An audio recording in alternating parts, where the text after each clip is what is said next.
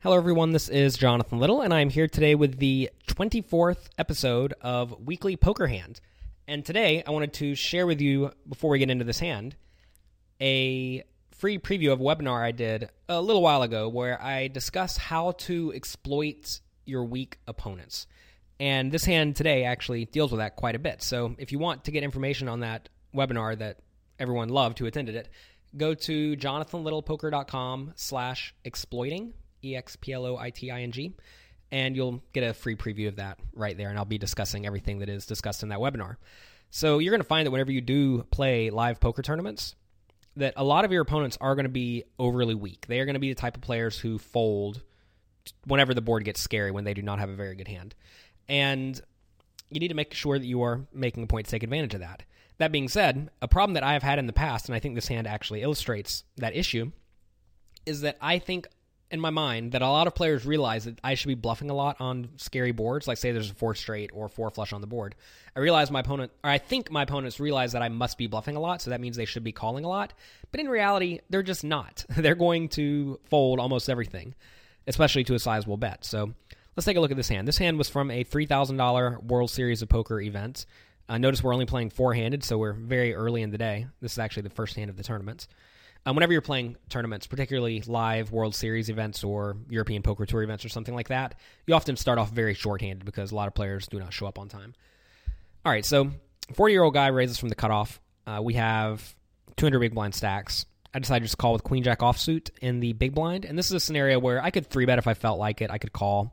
I, I don't really think folding is an option, so I do call and see a flop, and I get a pretty good flop. It comes 10 9 2, two clubs. I have the jack of clubs in my hand.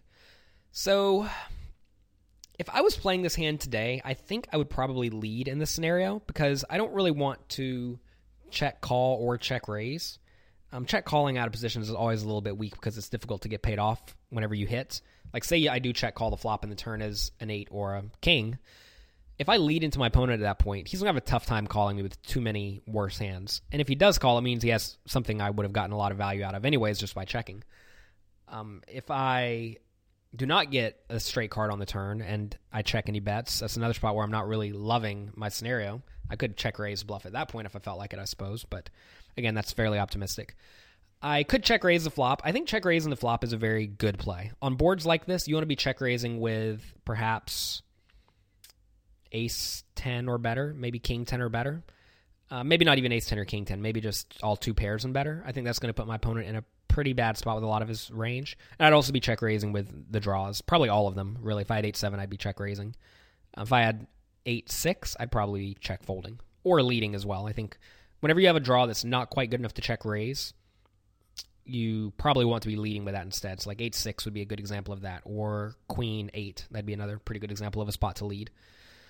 If you wanted to lead, I, I don't think you have to lead. I actually discuss this a lot in my book, Secrets of Professional Tournament Poker, about how leading is a very difficult thing to do but um, you know, I did write that book a few years ago at this point, and I have progressed as a poker player, and I've learned that there are spots where I do need to be leading, and it just makes play for your opponents a lot more difficult because a lot of players have learned very well how to play in position as the pre-flop raiser, but they don't really know how to deal with someone who's leading with a very wide, um, dynamic range made up of not only one specific type of hand.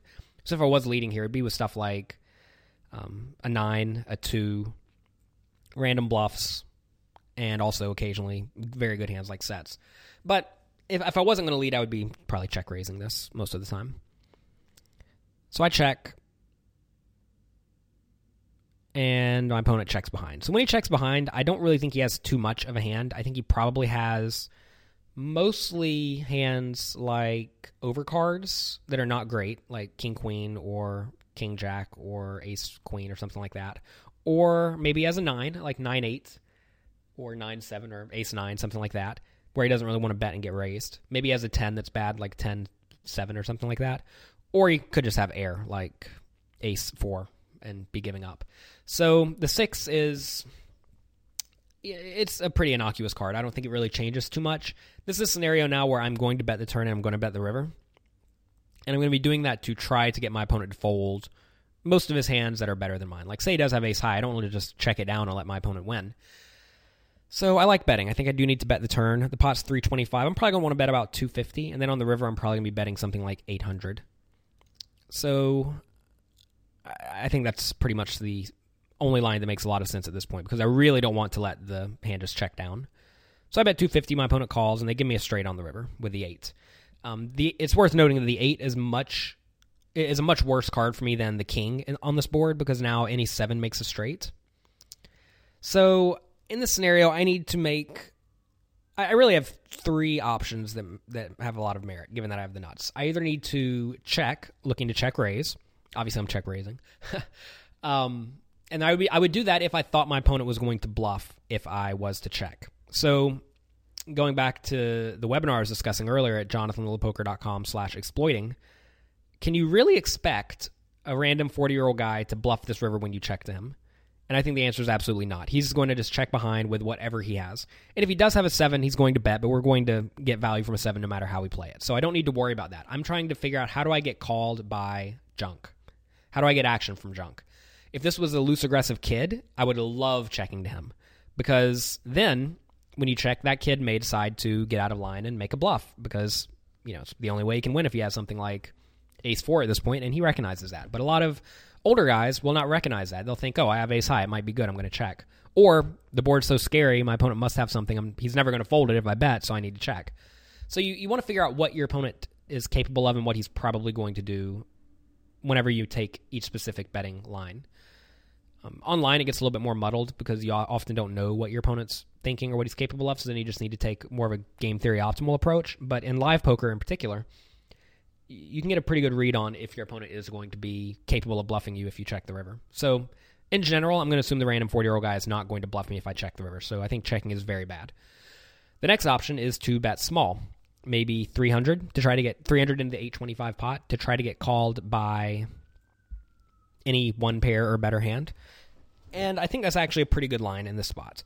I am normally not a big fan of betting small when you, when I have very good hands, but given my opponent's range, the range I assessed that he probably had, it's probably all a lot of one pair or maybe two pair hands by the river.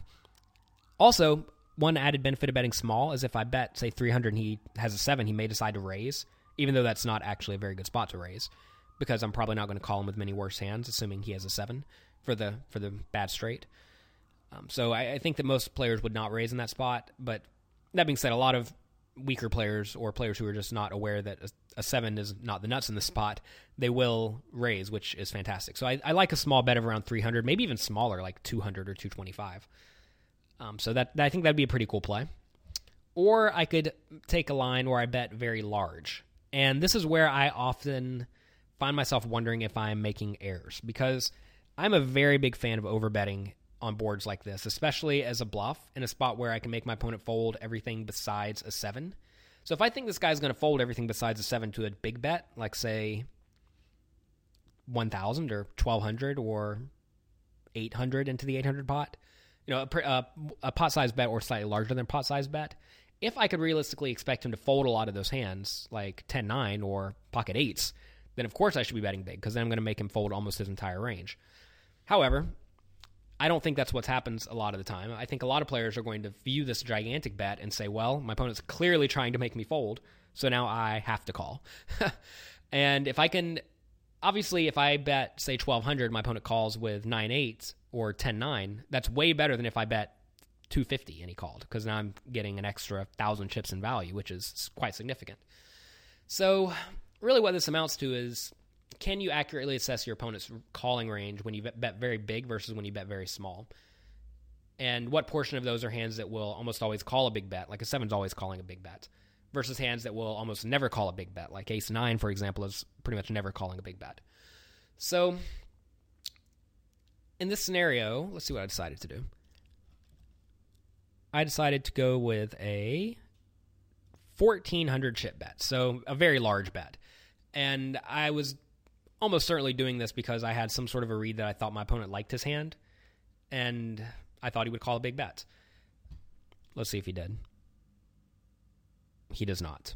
So, this is a scenario where maybe if I bet smaller, I would have gotten called more often. But there's something I have to realize whenever you make a very large bet, it doesn't have to work out very often to make it way more profitable than a smaller bet.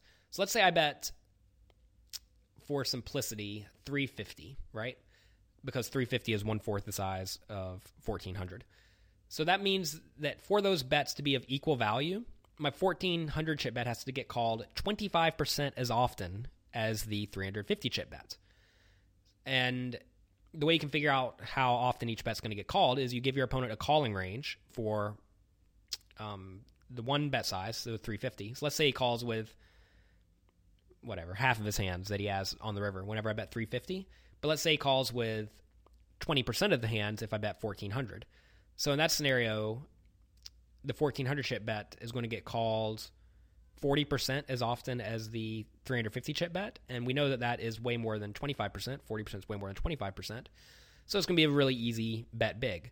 There are other spots where the 1400 chip bet almost never gets called, maybe because it's impossible for your opponent to have a seven. I don't think that's the case here, but maybe it is. And if that's the case, then a, a giant bet is significantly worse if you're going for value, of course. Sometimes you are going for a bluff as well. But you're going to find that making these big bets against specific players who think you are capable of bluffing, who think you are fairly active, will turn a very large profit in the long run compared to smaller bets. The the problem that a lot of players run into is that they see this 1400 chip bet failing in this scenario because obviously I got no value, right? That's a bad thing. However, it's probably going to work off work out often enough. It's sort of like whenever you're betting long shots in sport betting or something like that where you know you're 10 to 1 whenever you make this bet and you realize you're probably going to lose when you make this bet but sometimes it comes in and if it comes in more than 10 to 1 then you're going to be a pretty nice winner in the long run. And this is one of those spots where this 1400 chip bet comes in maybe 20% of the time and that's going to be way better than a bet that comes in 50% of the time but is for significantly less money. So um, that's me that for this episode. If you guys have any questions definitely let me know i, I discuss this type of concept a lot in that webinar at jonathanlittlepoker.com slash exploiting so check that out and let me know what you think. If you guys have any questions or comments, as always, please leave them in the comments section below this video on jonathanlittlepoker.com. And also, if you are getting this on iTunes or anywhere else, please leave a, a review. I, am definitely looking to pick up as many subscribers as I can. I, I like sharing good poker knowledge with my fan base. So please share this with your friends and leave me some comments. Thank you very much, and I will talk to you next week.